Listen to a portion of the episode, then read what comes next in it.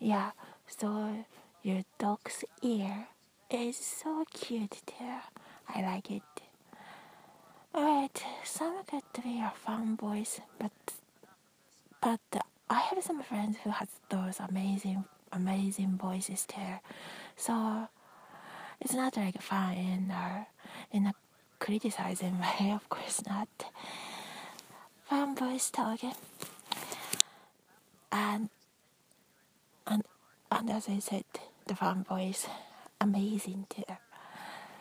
Some story or some chat talks in my I uh, it's supposed to be one minute.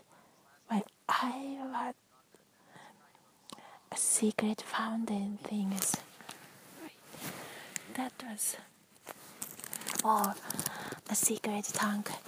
We had a we had a water water bottles. No not water tank. A big one. Behind our apartment, behind our mansion, in inside the forest. For a little child, for six years old, seven years old, it looks like a forest. Because there are lots of trees, pretty trees.